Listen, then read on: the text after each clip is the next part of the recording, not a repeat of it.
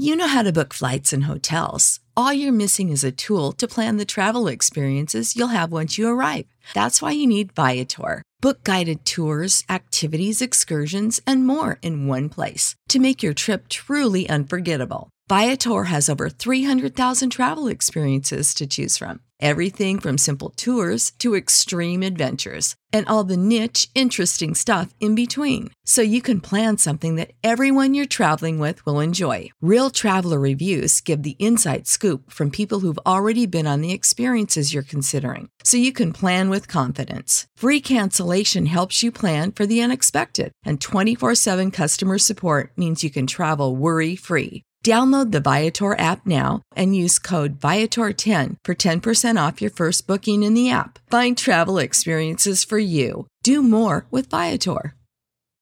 When you need mealtime inspiration, it's worth shopping Kroger, where you'll find over 30,000 mouth-watering choices that excite your inner foodie. And no matter what tasty choice you make, you'll enjoy our everyday low prices, plus extra ways to save, like digital coupons worth over $600 each week. You can also save up to $1 off per gallon at the pump with fuel points. More savings and more inspiring flavors make shopping Kroger worth it every time. Kroger, fresh for everyone. Fuel restrictions apply.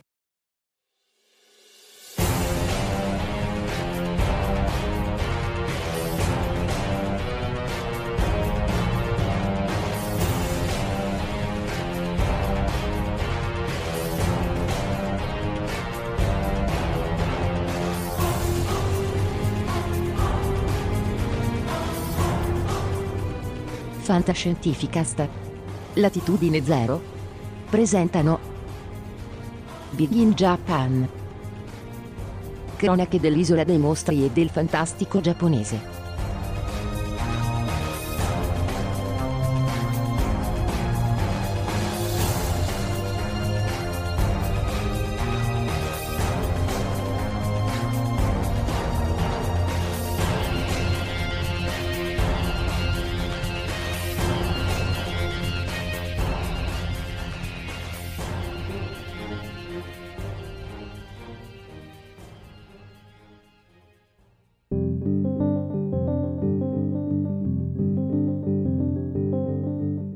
Nuova stagione di Fantascientificast e come meglio iniziare questa nuova stagione con una puntata di Big in Japan.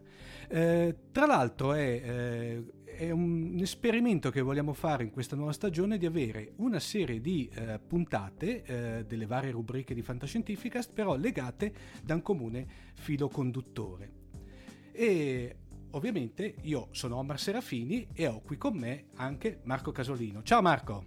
Ciao ciao a tutti! Be- andate bene le ferie, Marco? Sì, sì, siamo sopravvissuti anche alle ferie, insomma, chiamiamole così, e pronti per un altro rutilante anno eh, accademico. Bene, eh, allora, mh, mm, come vi dicevamo, proviamo questo diciamo, esperimento eh, e abbiamo, prendiamo come, come posso dirvi, come eh, punto di partenza che quest'estate, se ben vi ricorda- ricordavate, perché è stata anche dato dai vari media una, so- una particolare rilevanza, a metà agosto era stata lanciata da parte della NASA una sonda, la Parker Solar Probe, verso il Sole eh, che servirà per vedere e darci delle informazioni sul nostro astro molto particolareggiate. Marco, magari vogliamo per, chi, per i pochi ascoltatori che non hanno seguito, parlare un po' di questa sonda e dei suoi scopi? Beh sì, dunque, come hai detto tu, la, Parker Solar Probe eh, è una sonda che è diretta verso il Sole, eh, si avvicinerà mol, moltissimo o pochissimo, dipende dai punti di vista, si avvicinerà grosso modo a 9 raggi solari, circa 886, leggo dal sito della NASA, quindi eh, 6 milioni di chilometri eh, che è appunto quindi una distanza ragguardevole, però con, eh, con, se la confrontiamo grosso modo ai mh, 200 raggi solari a cui si trova la Terra, cioè un astronomico ossia 149 milioni di chilometri, è molto più vicino.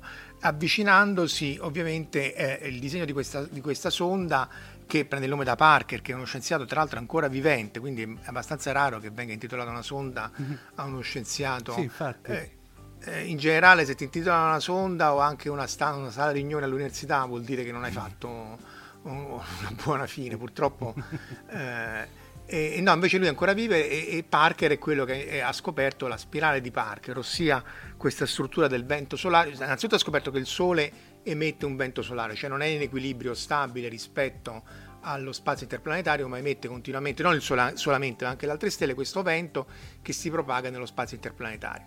Proprio che il Sole ruota su se stesso, grosso modo, con 27 giorni di periodo ehm, di rotazione, eh, queste particelle di plasma che vengono emesse eh, anche nel, nel, nel, film citavano che erano milioni di gradi, in realtà sono milioni di gradi ma molto poco densi, quindi vuol dire semplicemente sono quasi relativistiche, quindi una temperatura equivalente elevatissima, ma il calore del vento solare non è elevato. E questo raggiunge anche la Terra, sono tutti fenomeni che poi creano anche le aurore, però appunto avvicinandosi il calore invece della luce, del, del, del, dei fotoni emessi sia del visibile che nell'ultravioletto che nel, ehm, nell'infrarosso aumenta eh, in ragione del quadrato della, della, della distanza o della vicinanza e quindi eh, lo schermo termico è un qualcosa di, di fenomenale e, e, e diciamo ehm, per questo più, più, di tanto non si può avvicinare però avvicinandosi appunto grosso modo a 9 raggi solari potrà studiare in dettaglio tutta la struttura della, della, fotosfera, della superficie solare e così via. Quindi se va bene, perché comunque appunto è una missione molto ambiziosa, soprattutto dal punto di vista della termica, dovremmo imparare molto di più sul, sul Sole.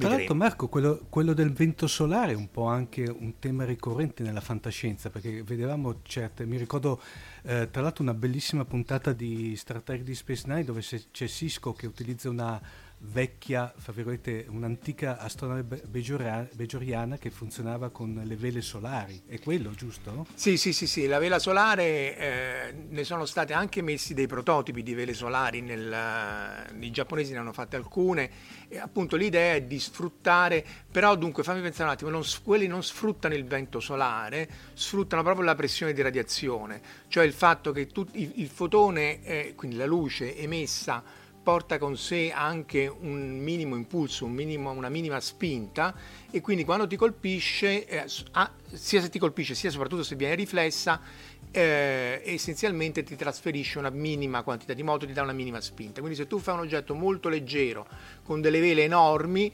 dovresti riuscire a essere accelerato e appunto a fare il surf come faceva Cisco.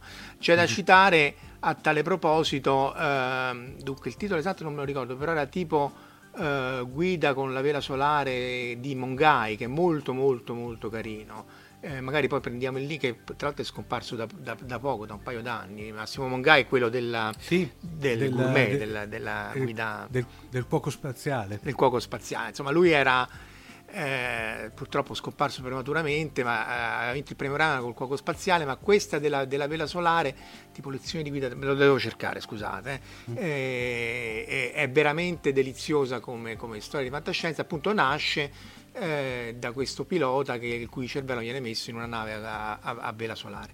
E, e appunto anche questi sono nel caso di Star Trek non credo che riesci, deve avere una vela immensa per poter spostare delle persone col sistema di vita e così via, però era simpatica come eh, storia perché era un po' l'analogo dei eh, navigatori della Polinesia che in qualche maniera riuscivano a colonizzare tutte le isole del sud-est del Pacifico eh, con queste barchette eh, sfruttando anche correnti in quel caso oceaniche, quindi nel caso loro c'era questa specie di, di spinta warp che comunque li spostava a velocità uh, superluminali. Ovviamente implausibile, però è carina come mm. storia.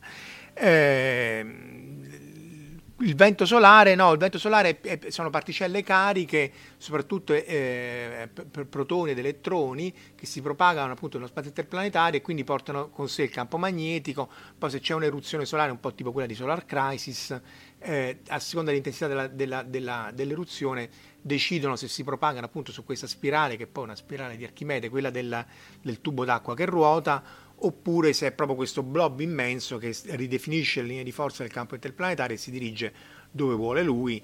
Appunto, in Solar Crisis loro supponevano che questo eh, potesse essere diretto verso la Terra e distruggerla, che non è implausibile se non fosse che questa cosa non si è mai vista eh, nei, nei nelle, nella cronistoria stratigrafica della, della, della, della, Terra, cioè da, studiando le, eh, i carotaggi della, Terra e del ghiaccio e così via, si vedono eruzioni solari, si riesce tramite tutta una serie di eh, stu- studi dei rapporti isotopici e nucleari del materiale, dove e quanta attività solare c'è stata nel corso dei, dei, dei, dei secoli e dei millenni, però una cosa che distrugge la Terra eh, non, mm. non, si è mai vista. In questo forse i cattivoni avevano ragione, chissà. Ecco, giusto appunto come diciamo già introdotto Marco, oggi parliamo di questa pellicola Marco, vero? Eh, una pellicola un po' particolare perché prima di tutto è, un, è abbastanza diciamo relativamente recente perché parliamo di una pellicola del 90. È eh, una pellicola, eh, una coproduzione, perché è una produzione nippo-americana, diciamo più americana che non giapponese, anche se tra l'altro si basa poi su un, romanzo giapponese di Takeshi Kawata.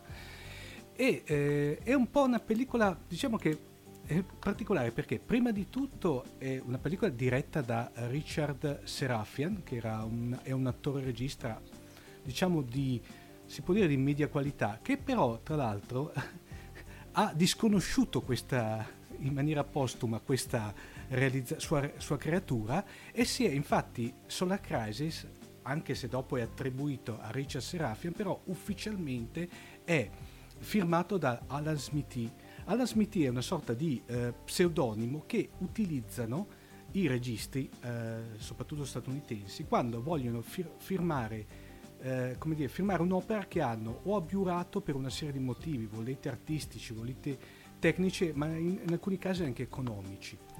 Eh, era tra l'altro una pellicola che a suo tempo era ad alto budget perché era costata particolarmente e, e aveva vedeva anche nel cast eh, anche eh, attori abbastanza di spicco perché avevamo dei premi Oscar come Jack Palance e Charlton Heston.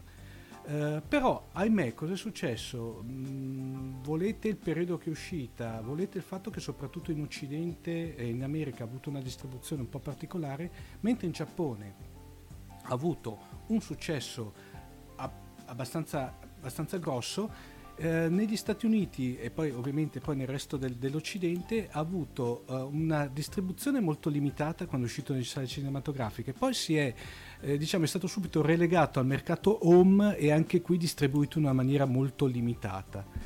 Parliamo di questo film che si chiama Solar Crisis, ma Marco io direi di passare il microfono a Noemi che ci racconta un attimo Solar Crisis, ok? Spoiler, eh? Non che vi perdete molto, ma comunque. Esatto.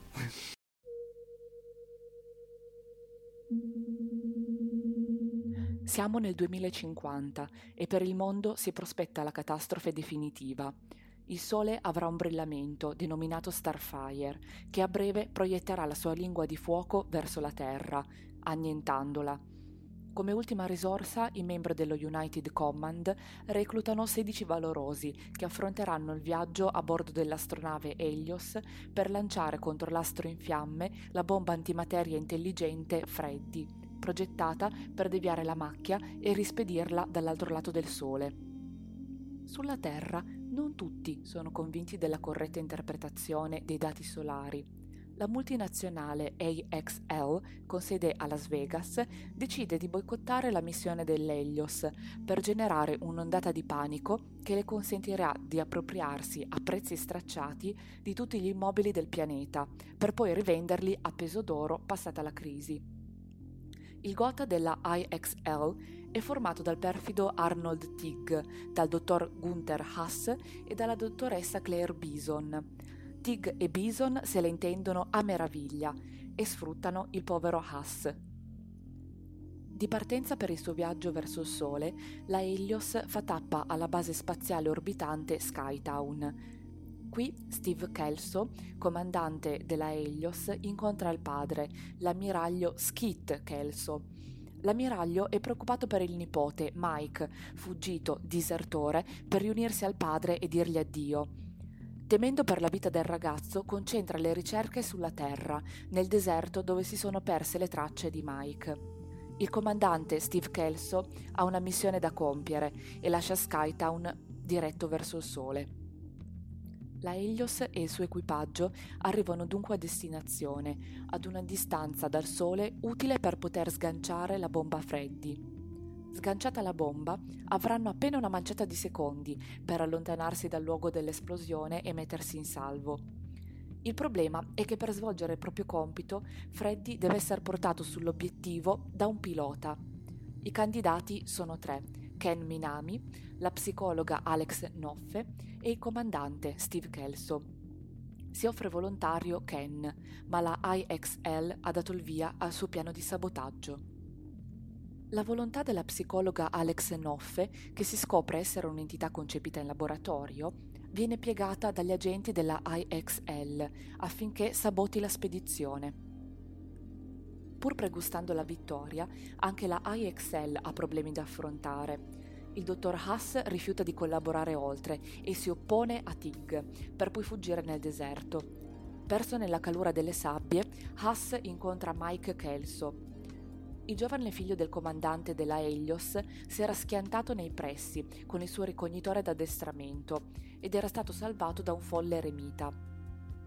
Un killer mandato dall'IXL è sulle tracce del dottor Haas per metterlo a tacere per sempre. Insieme al dottore troverà la morte anche l'eremita. Mike, invece, è salvato dal nonno, che ha già provveduto a circondare con le sue truppe il quartier generale dell'IXL. Tig e Bison, veri leader dell'IXL, concludono il proprio sodalizio con una vampata nel cielo di Las Vegas, raggiunti da un missile terra-aria mentre sono in fuga dagli uomini dell'ammiraglio. Intanto sulla Helios si consuma il tradimento di Alex, che dopo vari sabotaggi scarica tutti i sospetti su Ken. Ken, scelto come pilota della bomba intelligente Freddy, è sollevato dal suo incarico. La tragedia incombe. Un'esplosione nell'hangar della Helios uccide vari membri dell'equipaggio, tra cui il povero Ken, scagionato dalla sua stessa morte. Scoperto il doppio gioco, il comandante Steve Kelso mette agli arresti la traditrice. Ken non c'è più e Freddy è rimasta senza un pilota. Ora Steve Kelso è determinato a compiere lui stesso il lancio suicida. Ma Alex, liberatasi dai condizionamenti dell'IXL, è tornata in sé tramortisce il comandante e prende il suo posto alla guida di Freddy, desiderosa di espiare le proprie colpe. La bomba è detonata. L'esplosione devia la traiettoria della macchia solare Starfire. La Terra è salva.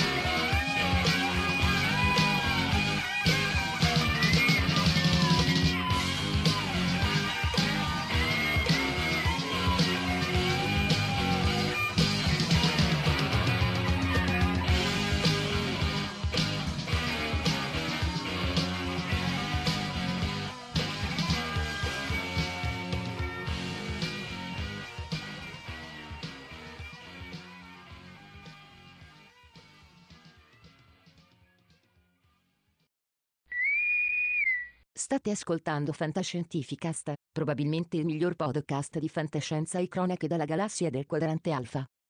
Potete seguirci ed interagire con noi sul nostro sito www.fantascientificast.it, su Facebook alla pagina Fantascientificast, su Twitter sul profilo Chiocciola Fantascicast, oppure scrivendoci all'email redazione chiocciolafantascientificast.it.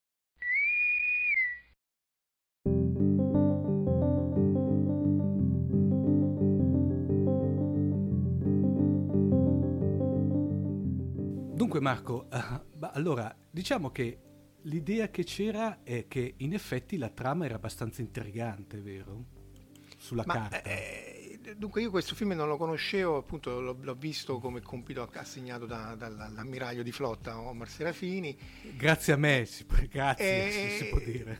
Beh, quando lo vedevo mi veniva in mente René Ferretti, mamma mia la mondezza che abbiamo visto. Eh.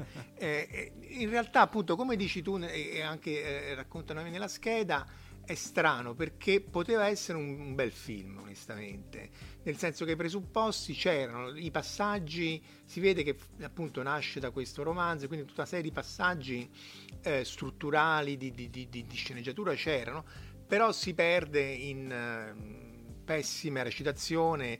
Gli effetti speciali erano fatti bene, ricordiamo che è, è la, la, Boss Film che aveva fatto gli effetti speciali. Sì che era uno spin-off, uno spin-off, in realtà era una ditta che poi era in competizione con la LLM che era stata fondata da Richard Edlund che veniva proprio da lì. E, e tra l'altro su YouTube c'è un interessante eh, clip di una quindicina di minuti su come avevano fatto gli effetti speciali di questo film specificamente. Tra l'altro eh, erano molto meglio di come si vede nel, nel film. Tra, insomma non sono stati neanche valorizzati mm. eh, le, ancora le miniature eh, dipinte a mano eh, in legno insomma eh, c'era tutto un lavoro dietro molto di fino che appunto oltre al fatto che la trama eh, come viene estrinsecata nel film non vale la pena si perde molto eh, anche nel, mm, del, del, lavoro del, degli effetti speciali. E, però appunto boh, a mio modesto avviso poteva essere un film molto migliore di come appunto veniva disconosciuto e così via se solo fosse stato meno enfatico in certe parti meno assurdo in altre e poi c'è la parte scientifica, però non, non, è forse la cosa più grave. Un po', non so tu come l'hai. Ma eh, io, lo... guarda, quello che io ho notato, e non so se concordi con me, eh, Marco, è che per esempio c'è tutta la parte dedicata al nipote sperso del deserto che la potevano benissimo tagliare, che veramente io l'ho trovata una palla al piede, non so se sei d'accordo. Sì, però poi lui serviva, dunque lui mm. serviva per, perché doveva scoprire il gombloddo dei, sì. del, dei, dei cattivoni. E anche lì, insomma, boh, mm, il complotto dei cattivoni messo lì un po' appiccicato, almeno come era nel, nel, film, e poi magari nel libro ci poteva... Però il cattivone eh, Peter Boyle, giusto? No? Il sì, Peter Boyle, è, il famosissimo, è, Peter Boyle, tanto ricordare il famosissimo eh, La creatura di Frankenstein Jr. Eh, eh insomma... Perché c'erano tutta una serie di attori, appunto tu hai già citato sì. Jack Palance e Charlton Heston, ma poi anche il figlio di Charlton Heston, cioè il figlio dell'ammiraglio, sì. era Tim, Tim Mason, che sì, esatto. facendo i compiti era eh, quello di Animal House, eh, mm. Otter Stratton, cioè ha fatto un sacco di voci, ha fatto un sacco di... quindi non si capisce sto, questo film... Ehm, per... L'idea che, non so, allora, l'idea era Marco, non so se ti ho dato questo qui, che tutti lo facevano tanto per, come dire, perché dovevano portare a casa la pagnotta. Sì, sì, per pagare il mutuo, sempre alla, sì. alla Boris, no? C'è il mutuo.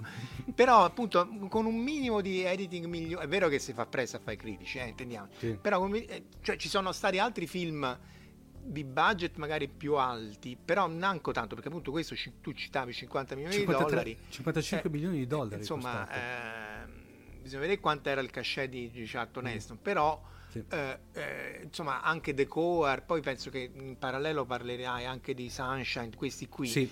Non erano meno assurdi perché insomma qui l'idea è che c'è questa bomba antimateria con cui bisogna deflettere sta flare a essere pignoli tu non, non sai quando c'è un'eruzione solare infatti uno dei problemi dell'esplorazione umana nello spazio interplanetario anche sulla Luna è che appena esci dal campo magnetico terrestre che ti protegge eh, appunto deflettendo eh, le, le eruzioni solari e, e poi eh, sei alla mercé di queste eruzioni che sono casuali e possono essere 10, 100, 1000, 10.000, un milione di volte più intense di quelle eh, del, della media dei raggi mm. cosmici che sono di origine galattica. Allora, un po' come l'alluvione, no? Tu c'è la pioggia, la maggior parte delle volte è una pioggerellina, però poi quando c'è l'alluvione terribile ti spazza via e ti prende dosi. Cioè, la, l'eruzione solare del 1972 avvenne tra due missioni Apollo, però eh, se fosse avvenuta durante la missione Apollo avrebbe ucciso all'istante quelli che erano sulla Luna e avrebbe ucciso tra atroci sofferenze quello che era un po' più schermato nel modulo di comando in orbita attorno alla Luna. Quindi eh, tra l'altro è un problema per andare su Marte, anche per una base lunare vuol dire farla sottoterra,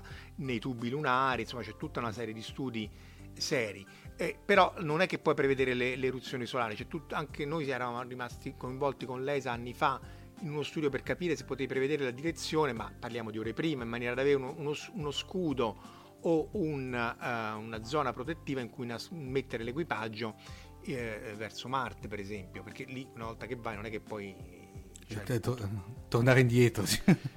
E, e, quindi, vabbè, questi vanno con la bomba antimateria, deflettono Tanto la, la, bomba, la bomba antimateria che ricordiamo, almeno ricordiamo, cioè, eh, nel film è citata 5 tonnellate di antimateria. Sì, vabbè, il botto che fa... Annichiliva l'universo praticamente. Sì, sì, sì. Mm-hmm. Anche lì, quello già stava in Agile e Demone, allora tu per, per, per che, che, è una vaccata molto peggio di questa, mm. a mio uh, avviso non modesto. Eh, perché appunto per sintetizzare tutta quella grande della Terra ti serve una quantità di energia infinita e va bene, poi la devi tenere imbottigliata e va bene e appunto 5 tonnellate di antimateria bisognerebbe fare il conto quanta energia emette mm. ma insomma credo che qualche grammo basterebbe a spazzare via mezzo pianeta eh? Eh, non, perché avresti conversione completa di massa in energia e, quindi molto più potente di una bomba eh, sia a fissione che a fusione nucleare però vabbè, questo ci sta. Tra l'altro leggevo che eh, c'era stato il, il, il, come si chiama, il consulente scientifico era quello che era stato coinvolto nelle missioni eh, Pioneer, Voyager, quindi sapeva di che eh, si trattava e aveva cercato di convincerli del, del regista e la produzione della, soprattutto la produzione dell'assurdità di voler mandare l'equipaggio verso il sole, eccetera, eccetera, però poiché quello era un major pro, plot point, dal quale non si poteva prescindere, in qualche maniera ha cercato più o meno di rendere plausibili le cose. In effetti, quando una delle scienziate a terra parla di, di, di, di attività sulla superficie del Sole, di, celle attive, eccetera, eccetera, non dice cose completamente senza senso. Insomma, a parte l'assurdità di andare verso il Sole, il resto mm, è, è, nella media del, delle boiate di Hollywood, di Decor, Sunshine e queste cose sì. qui, insomma, non, non è... No, è, è, quello, quello, che vogliamo dire, Marco, vediamo se concordi con me, è che in sé il film non è male, poi tutto sommato, cioè adesso, come dire, tranne ovviamente certi aspetti recitativi, co- il film non è male, e forse anche secondo me Marco è, soprattutto qui in Italia è stato anche sfortunato perché tutto sommato avendo avuto una distribuzione eh, qui in Italia perché si è arrivato meno, non so se te hai avuto altre informazioni, però dalle mie informazioni è arrivato solamente nel mercato home video, per cui è distribuito in, sostanzialmente in, allora videocassetta. Tra l'altro, eh, che io sappia, non esiste anche, esisteva una, una versione della Cecchigori, mi pare, della, come in videocassetta, per cui in sé non è male. Eh, più che altro da... A, quello che a me mi ha dato in fondo una sensazione di, eh, come dire, di in, incompiuto occasione mancata. Sì, è da quello, insomma, quando dici, vabbè, però ti, da 6 meno meno, però anche 5 e mezzo, però ti potevi impegnare, se ti impegnavi mm. prendevi 6 e mezzo, insomma, ehm, esatto, un'occasione mancata perché eh, nell'esecuzione eh, un minimo di recitazione un po' meno enfatica, un po' meno appunto sempre a, alla Boris o a un, a un posto al sole, se per citare eh, il leitmotiv di, di questa puntata, eh, poteva renderlo meno brutto di quello che era, appunto, non, poteva tranquillamente essere a livello delle altre appunto mm. boiate di Hollywood, magari più celebrate. In Ma Giappone... Eh... Pra- te scusa Marco, te prima hai citato giustamente Sunshine, che tanto diamo un piccolo, un piccolo, un piccolo teaser, sarà ovviamente eh, eh, verrà analizzato in una delle prossime puntate, perché, eh, però tutto sommato è, a suo tempo era stato molto più osannato, però come dici te, a livello di... se vogliamo poi metterli tutti e due sul piatto della bilancia, secondo me non, dirò un'eresia, ma se la giocano quasi alla pari.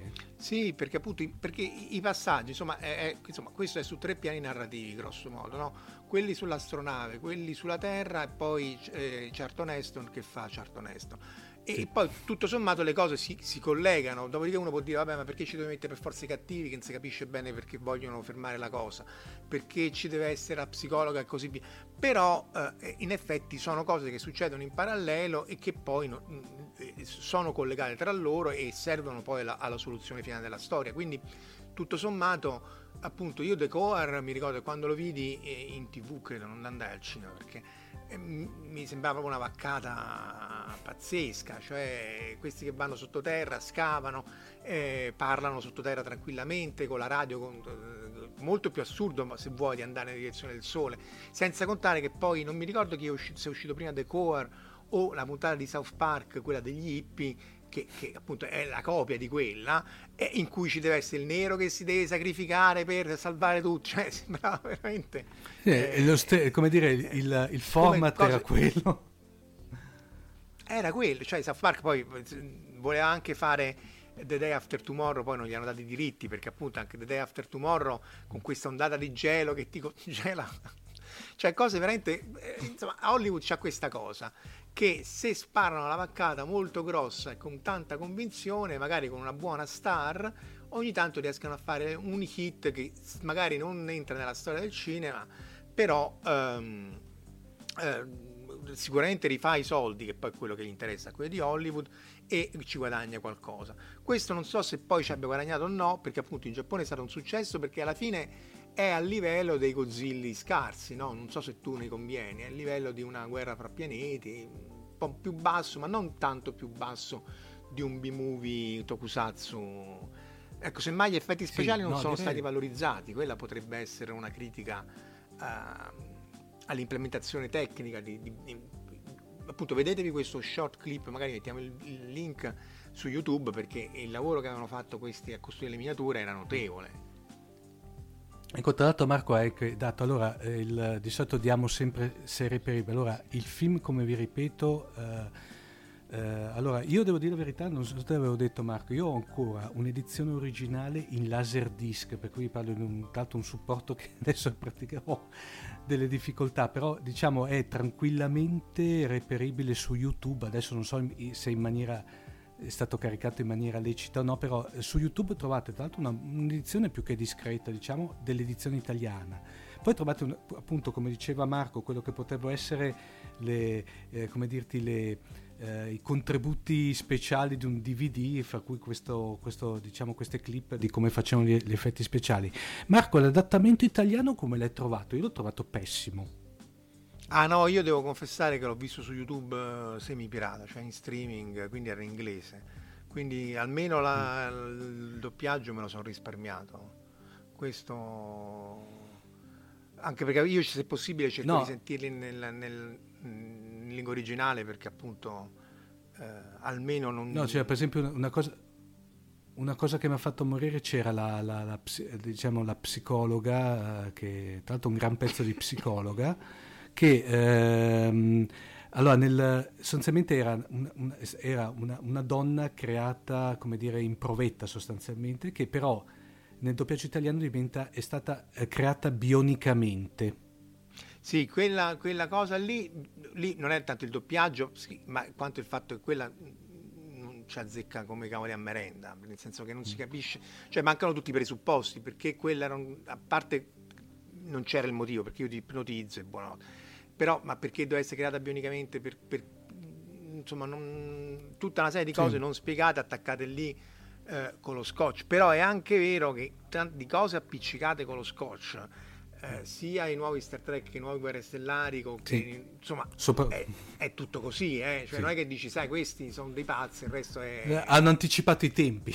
eh, per tante cose poi appunto se lo fai invece con la spocchia e la produzione dietro della serie super figa allora va bene. Se invece è il B-movie, allora giustamente viene punito, però allora boh, non vedo tutta questa differenza tra appunto altre produzioni magari più eh, famose o con un marchio, con un marchio più famoso, diciamo, mm. che però soffrono di queste stesse pecche. Poi lì oh. gli si tende di, a perdonarli di più perché sono in un contesto in cui uno è più affezionato e cui mm. c'è cresciuto, però mh, mm, non c'è tutta questa differenza. Non so se, se tu... Sì. No, no, ma infatti io quello, quello, che certe volte mi fa morire, che poi tra l'altro Marco, noi, eh, come dire, tra l'altro ci abbiamo fatto anche una rubrica apposta che tra l'altro la fisica di Polibio, che tra l'altro Marco fra un po' ritorna, vero?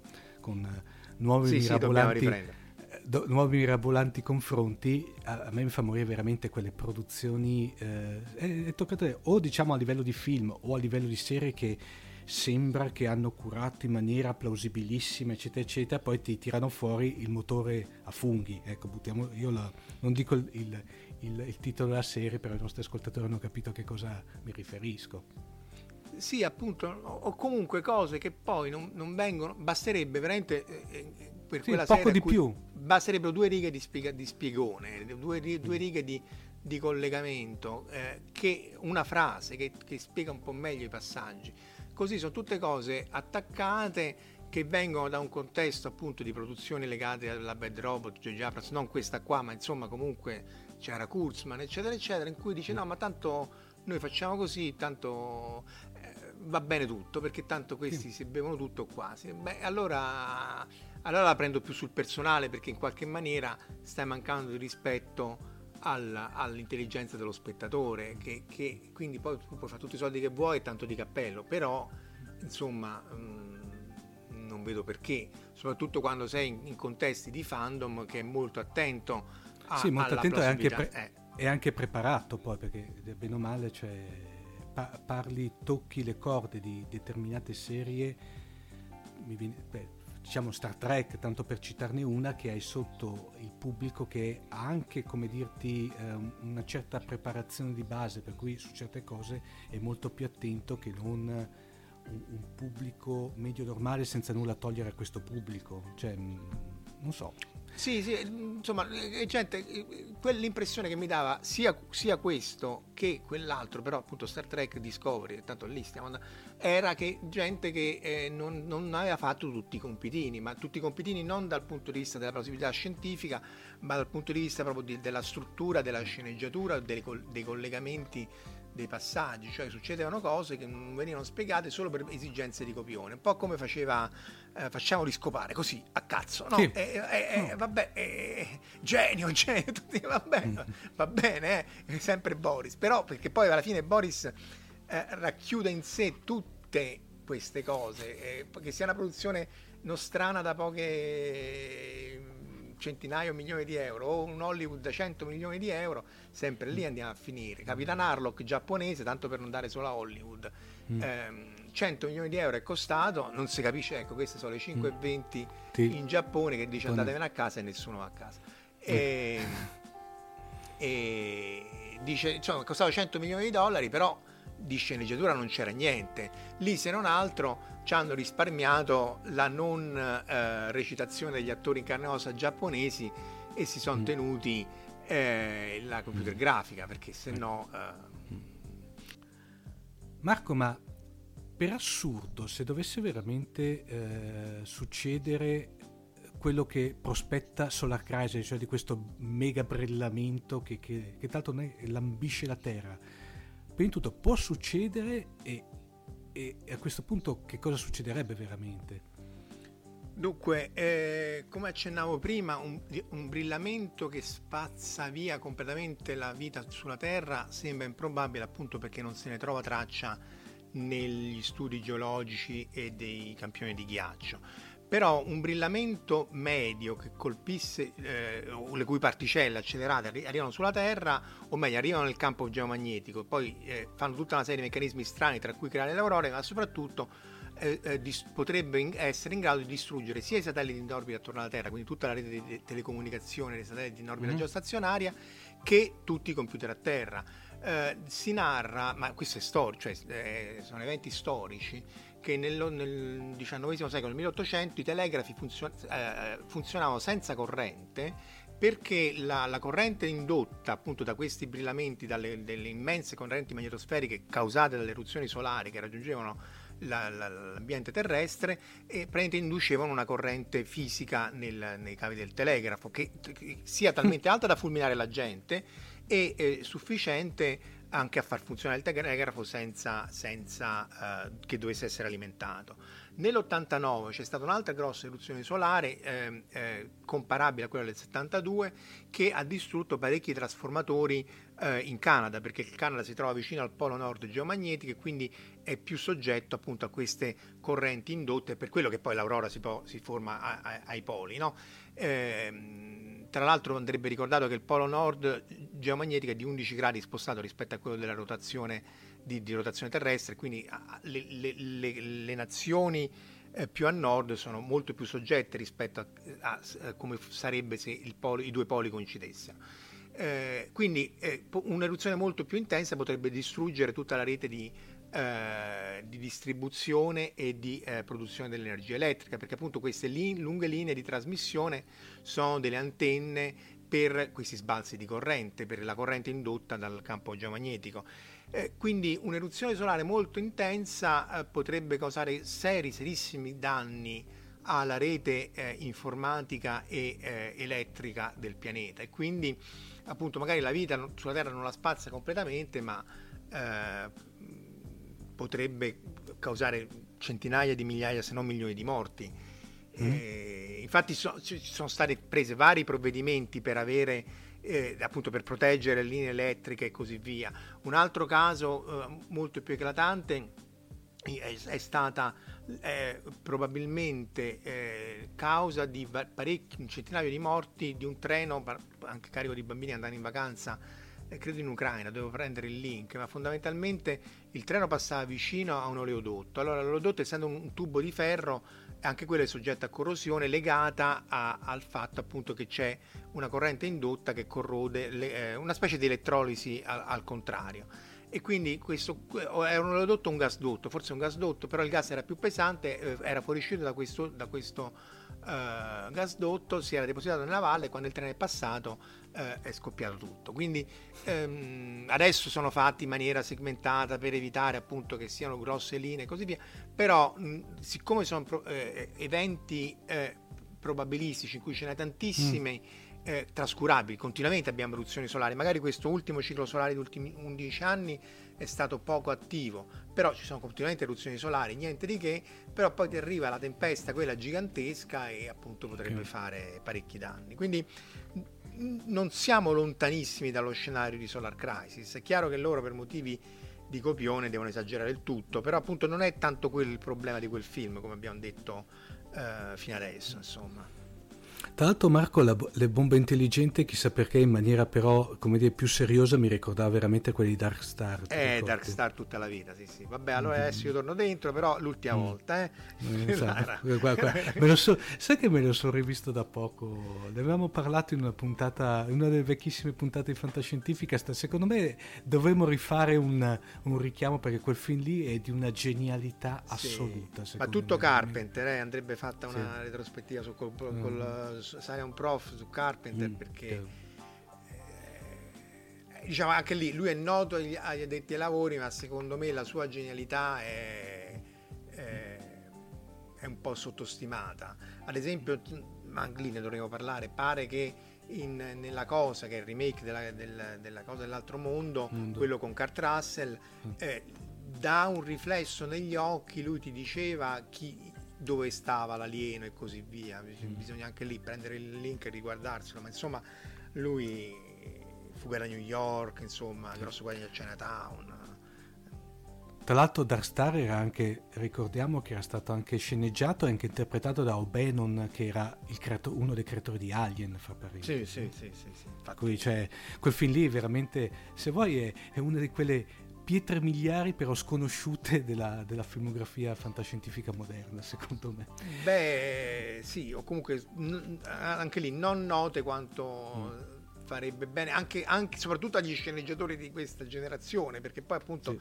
spesso eh, non è tanto lo spettatore, ma è quanto lo, lo scrittore o sceneggiatore che ignora queste pietre miliari e mm. quindi poi dice boh, va bene tutto. Beh, insomma, guarda di classici e poi magari cerca sì. di scrivere eh, episodi migliori. Mentre per esempio in The Orville è vero che è come spara sulla Croce Rossa, ma eh, lì si vede eh, che gli autori hanno letto, hanno letto e visto i classici della fantascienza, sì. citano anche troppo se vuoi, però eh, si vede che c'è un background molto sì, profondo. Un Esatto, esatto. Tra l'altro poi The Orville prepariamoci perché eh, dovrebbe partire fra non molto la seconda, cioè la seconda eh, stagione. Sì, sì. Ecco. Eh, Marco, una cosa, dalle tue informazioni, ecco, eh, faccio un piccolo, una piccola parentesi. Normalmente eh, quando noi prepariamo le puntate di Fantascientificast eh, discutiamo, facciamo una sorta di mini scaletta, poi come dire io passo il mio materiale a Marco, però sostanzialmente ci, il bello è che ci spostiamo abbastanza indipendente, in maniera indipendente, per cui anche perché poi dopo per stimolare meglio il discorso. Dalle informazioni, meno, io non ho trovato nessun tipo di giustificazione, non so te, ma mh, mm, sai perché eh, Serafian, Richard Serafian, che era il, il, il regista, si è eh, rifiutato di firmare con il proprio nome, ma si è firmato col famoso pseudonimo Alan Smithy di qui sopra? No, no, questo non, anch'io ho cercato perché ero curioso di capire che cosa fosse successo, ma non sono riuscito a trovare niente, anche perché comunque è un film abbastanza minore, che non è stato poi mm eviscerato sui vari siti online o cartacei. E quindi boh, non, non, so che cosa sia successo. Di solito sono problemi appunto o, o economici legati alla gilda eh, mm. delle spezie e così via, yeah. oppure... oppure... Infatti, infatti, eh, no, mi ha fatto ridere perché hai citato un caso clamoroso di film filmato da Anna Smith, è stato quando David Lynch hanno fatto uscire quella esatto. famosa versione eh, diciamo extra large di, di di, di Dune, Dune. Che, che, cosa che eh, Lynch si è incavolato e infatti questa versione qui è firmata Alan Smithy praticamente. Però insomma anche lì Dune di, di, di, di, Lynch secondo me è una notevole trasposizione del, del, del, romanzo, chiaramente non fedele, lì c'è la miniserie, e anche perché romanzi come quello, come Tolkien, insomma, che, che, che vuoi fare. E la versione più lunga è... Eh, non lo so, piacevole nel senso che vedi, perché lì no, anche l'ambientazione era molto curata, i vestiti, gli effetti sì, speciali. Quindi vedere, eh, vedere, un po' di più è sempre, eh, se vuoi, un, un, extra sul DVD, quindi non è terribile. Non so se qui ci sono stati, ci siano stati problemi con la produzione, che cosa sia stato. No, io non, proprio, sì non ho proprio trovato da nessuna parte, cioè c'è eh, firmato il fatto, addirittura su, eh, ho trovato una vecchia scheda su un vecchio volume lì praticamente non era manco citato che Alan Smithy era, eh, cioè, cioè filmato da Alan Smithy, però non era addirittura attribuito a Richard Serafian, diciamo il fatto della riattribuzione al vero, al vero, al vero autore, al vero regista è, è abbastanza recente. Ecco. Sì, mm, boh, appunto più probabilmente possono essere problemi con la produzione, eh, forse come gliel'hanno montato, non lo so, eh, perché sai anche lì il montaggio vuol dire moltissimo, eh, perché se... Mm. però mh, mm, purtroppo lui Ma. è morto a 83 anni se non sbaglio. Sì. No? sì. Per cui non, non si, sa, non non si saprà ma, mai come, a meno che vengano fuori i famosi sai, appunti di Serafian eh, dimenticati nella scrivania in cui lui dice mi sono firmato alla Smith. Però, boh. per questo. No, perché comunque diciamo è interessante, a parte questo caso specifico, sì. però capire in retroscena perché comunque ti danno degli scorci sul, sui meccanismi di produzione, eh, mm. i problemi, insomma ci sono tutta una serie di... Eh, il montaggio stesso, insomma tutta una serie Beh, di aspetti che... Anche perché diciamo, Marco, non so se concordi con me, secondo me a partire dagli anni Ottanta le produzioni anche, soprattutto poi, a parte queste qui ad alto budget, perché come ricordiamo che questa qui in, sulla carta era una, no, anzi senza sulla carta era una produzione ad alto budget sì, però, non, se, non eh, sembra però sì. hanno, hanno dietro, hanno dietro come dire uno staff di professionisti lasciamo perdere proprio il cast e il regista però uno staff di professionisti del settore non indifferente. Ti faccio un esempio l'altro giorno eh, uno dei scorsi giorni mi sono visto um, Avengers Infinity War i titoli di coda erano lunghissime ma perché c'erano dentro un sacco di persone, ti dà l'idea veramente dietro queste produzioni di un certo livello quante figure professionali sono coinvolte. Per cui... Sì, ora, insomma, oramai, oramai in realtà da sempre che è un'industria mm. multimilionaria se non multimiliardaria e quindi è chiaro quando loro dicono non copiate i film perché sono eh, danneggiate l'industria, poi quello diciamo un po' meno chiaro perché comunque i soldi che fanno è discutibile, però eh, eh, insomma c'è un, un universo dietro, mm. eh, appunto anch'io a, amo guardare i, i, titoli di coda al di là delle scene nascoste poi alla fine perché in effetti anche lì si vedono tutta una serie di aspetti legati alla produzione che mm. eh, secondo me rendono anche il film più godibile, apprezzi anche Infatti. più il lavoro delle persone, soprattutto quando poi è fatto bene, perché, e quando sì. è fatto male dici ma che cavolo. Ma poi io la, la, trovo anche, Marco, una forma di rispetto nei confronti di chi ha lavorato, perché va bene, ok, io pago il biglietto per vederlo, però sostanzialmente, eh, come dire, è una forma di ringraziamento. Infatti una cosa che veramente non sopporto è, soprattutto, anzi, nelle tv commerciali e ahimè ultimamente anche nella RAI, quando alla fine di un film tagliano i titoli Tagliano, di coda sì, brutalmente, sì. perché è una cosa veramente... Cioè vuol dire, come dirti, eh, eh, non far vedere, cioè non, non, ringraziare chi ha lavorato. Invece una cosa, mm, una cosa interessante Marco era, secondo me, la colonna sonora, che era abbastanza bella e fra parentesi non so se sapevi che ci ha lavorato Maurice Jarre che era il papà di Jean-Michel Jarre no ecco questo lo, lo, questo lo ignoro. Che, che, tra l'altro, che, che, tra l'altro, che tra l'altro Marco eh, ho scoperto, questo qui non, non sapevo, cioè conoscevo il, il figlio, il, il figlio come, come, autore, che tanto è uno dei miei musicisti preferiti, però al di là di quello era un uh, compositore specializzato in colonne sonore. Ah sì sì, come il Jerry Goldsmith, come mm. John Williams ovviamente. E poi ti ho detto, eh, comunque, eh, ritornando proprio sul film, quello che io ho visto una certezza è Charlton Heston, dai, è sempre una certezza. Lo metti dentro col suo piglio, cazzuto Sì, c'ha, c'ha, mm. c'ha, sempre, esatto, esattamente, esattamente. Cioè, cioè, si vede quando... È vero che anche lì, tu sull'attore... Eh, cost- costruisce se stesso sui successi precedenti, però eh, ma erano tutti bravi, quello che ti fa rabbia, anche Jack Palance, insomma il personaggio sì, di Jack Palance. Che tanto fa, fa, fa, il fuori di testa ma lo fa benissimo. Sì, lo fa benissimo, me. esatto, quindi eh, eh, eh, eh, insomma, si vede innanzitutto che c'è uno spessore recitativo che magari altri non hanno eh, in quel film specifico e, e, e appunto poi quello che fa non è tanto diverso da quello che succede in altri film B o anche a, a, a meno movie, per cui quello che alla fine della visione fa, eh, fa rabbia è che con un minimo di, di, di, sforzo in più, i 50 milioni di dollari si vedevano sicuramente di più e eh, poteva essere un film meno relegato appunto all'oblio come, mm.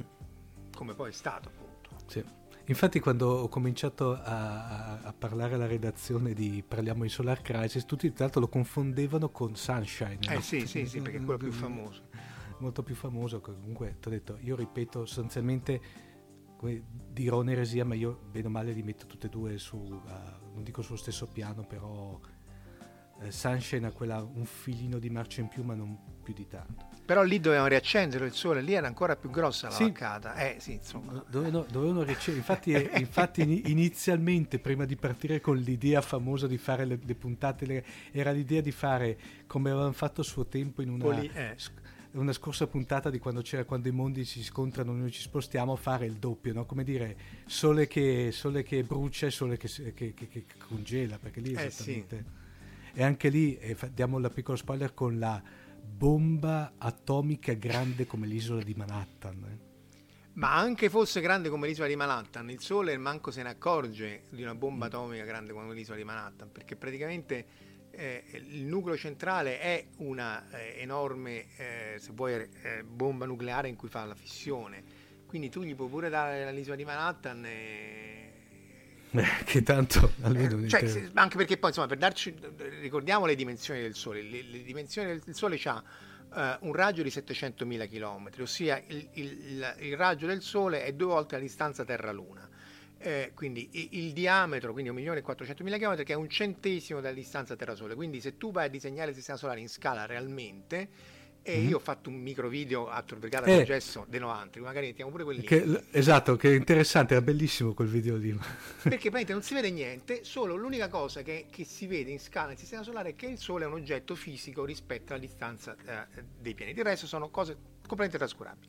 La Terra è più piccola delle macchie solari, che appunto sono queste zone più scure eh, in, da cui c'è attività magnetica, perché in realtà sono linee di campo magnetico del Sole che eh, sfuggono dalla, dalla, superficie solare. La Terra è più piccola delle, delle macchie solari, quindi eh, la macchia solare è un brufoletto sul Sole, tu c'hai Manhattan che è un brufoletto sul, sugli Stati Uniti, eccetera, eccetera.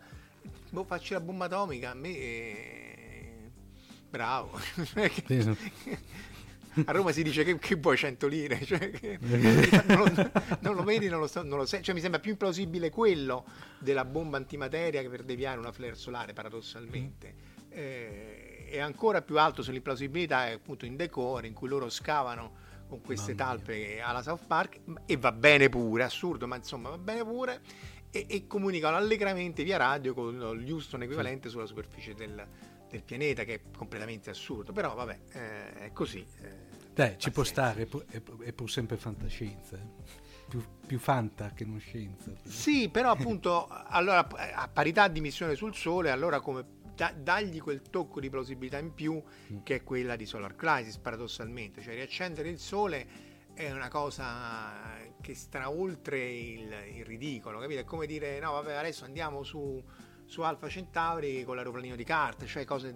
Quindi poi va bene tutto, intendiamoci, se poi l'esecuzione è plausibile, eccetera, eccetera, uno può anche accettare una premessa eh, assurda, però a parità di sole e gente che va là, eh, vabbè, trovate una premessa un po' meno assurda di riaccendere il sole, perché insomma eh, non vi rendete conto di, di che numeri uno sta parlando, che va benissimo, però insomma Marco, in conclusione lo consigliamo però tutto sommato, da vede- è da vedere. Sì, secondo me sì, è da vedere perché eh, appunto io mentre lo vedevo te l'ho pure scritto, ho detto ma che, che mondezza mi fa vedere, però sì. poi alla fine eh, ti lascia con un... cioè più da vedere com- appunto come esercizio di, cosa, di quelle cose che potevano essere meglio ma per tutta una serie di motivi a noi anche sconosciuti non lo sono state. Quindi secondo me se uno è interessato a queste cose lo dovrebbe vedere. Poi appunto si trova o sul, su Amazon, credo che ci sia, su, non so su quale mercato, e se no... Uh, io l'unico, l'unico, che so che però lo, lo trovi su... Uh, via Microsoft ufficialmente in download. Ah, okay? ecco, ecco. Però diciamo al limite, tanto tutto sommato non è che stiamo, non è, allora, non è eh, un canale come dire YouTube, per cui finché YouTube sì, lo lascia esatto. su vuol dire che non ci sono problemi di copyright, lo trovate tranquillamente su YouTube, tra l'altro in una, in una versione più che guardabile sì, qualitativamente. Sì. E io devo confessare che ho visto quella. Diciamo non è vero che non ci sono problemi di copyright, in realtà è che nessuno gli ha fatto il copyright claim perché se ne fregano, perché semmai è, Ahimè lo fanno solamente le puntate di Fantascientifica, sta chiusa nota polemica. Ah sì, ah, questo non, non eh. lo sapevo. Perché, perché menzioni le clip, fai le clip di, di audio? Esatto, ah. esatto, nonostante abbiamo più volte segnalato a Google che noi pagato, eh, essendo licenziati SIAE possiamo farlo, no? però non praticamente loro ti bloccano le puntate, chiusa nota polemica. Eh sì, perché quelli hanno l'algoritmo automatico, mm. infatti credo che avessero bloccato anche anni fa un live casting di Wire di non so che sonda stavano mandando eccetera eccetera tutto legale perché appunto era tutto, è tutto automatico eh, quindi l'hangout ecco, era stato segato sì. tra l'altro poi eh, ha una durata anche come dire normale perché dura mi pare un'ora poco più di un'ora sì, e mezzo un'ora e mezzo sì, sì. Ecco. per cui diciamo non è quelle come, come, adesso che se il film non dura due ore e mezza non è un bel film sì. eh, per cui è, è, no ma è, tutto sommato è guardabile dai cioè né più sì. né meno che per cui come dire consigliabile la visione se non altro per, anche per come dire per avere un, un, un, aspetto di un certo tipo di fantascienza come, che è sotterranea però tutto sommato per una serie di motivi non si è potuta esprimere sì, esatto. Per aficionados, però si è visto di peggio, onestamente, dai. Dunque Marco, per cui, come dirti, spero che questo esperimento di eh, primo, anzi, prima puntata di questo esperimento seriale di puntate legate da, da un unico filo conduttore sia, sia piaciuto. Direi che a questo punto restate sintonizzati perché fra non molto partirà un'altra puntata. Esatto, esatto, sempre legata da questo filo conduttore. Bene, eh, Omar Serafini vi saluta. Anche Marco vi saluta e vi ringrazia. e alla prossima. Ciao! Ciao, ciao a tutti. Avete ascoltato Fantascientificast, podcast di fantascienza e cronache dalla galassia. Una produzione Recast Media Factory. Da un'idea originale di Paolo Bianchi e Omer Serafini, con il contributo cibernetico del Cylon Prof Massimo De Santo. Potete seguirci ed interagire con noi sul nostro sito recast.media, su Facebook alla pagina Fantascientificast, su Twitter sul profilo Chiocciola Fantascicast, sul nostro canale telegramati.me barra Fantascientificast, sulla nostra community telegramati.me barra FSC Community. Se siete particolarmente timidi potete utilizzare la vecchia, cara e affidabile posta elettronica, scrivendoci all'indirizzo fantascientificast-media Tutte le puntate sono disponibili sul nostro sito, su Apple iTunes e su Spreaker all'indirizzo podcast.recast.media. Se volete potete lasciarci una valutazione a 5 stelle su Apple iTunes ed offrirci una birra romulana o un gotto esplosivo pangalattico sostenendoci tramite una donazione PayPal o Patreon utilizzando gli appositi pulsanti sul nostro sito. Fantascientificast è una produzione amatoriale, non si intende infrangere alcun copyright i cui diritti appartengono ai rispettivi detentori. Autorizzazione SIAE 56125359. Nessun byte e nessun tribolo sono stati maltrattati durante la produzione di questo podcast. L'equipaggio di Fantascientificast vi augura lunga vita e prosperità e vi dà appuntamento alla prossima puntata lungo la rotta di Kessel.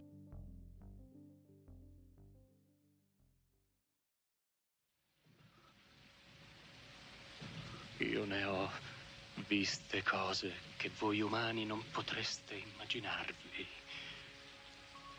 Navi da combattimento in fiamme al largo dei bastioni di Orione. E ho visto i raggi B balenare nel buio vicino alle porte di Tannhäuser. E tutti quei momenti andranno perduti nel tempo come lacrime nella pioggia. È tempo di morire.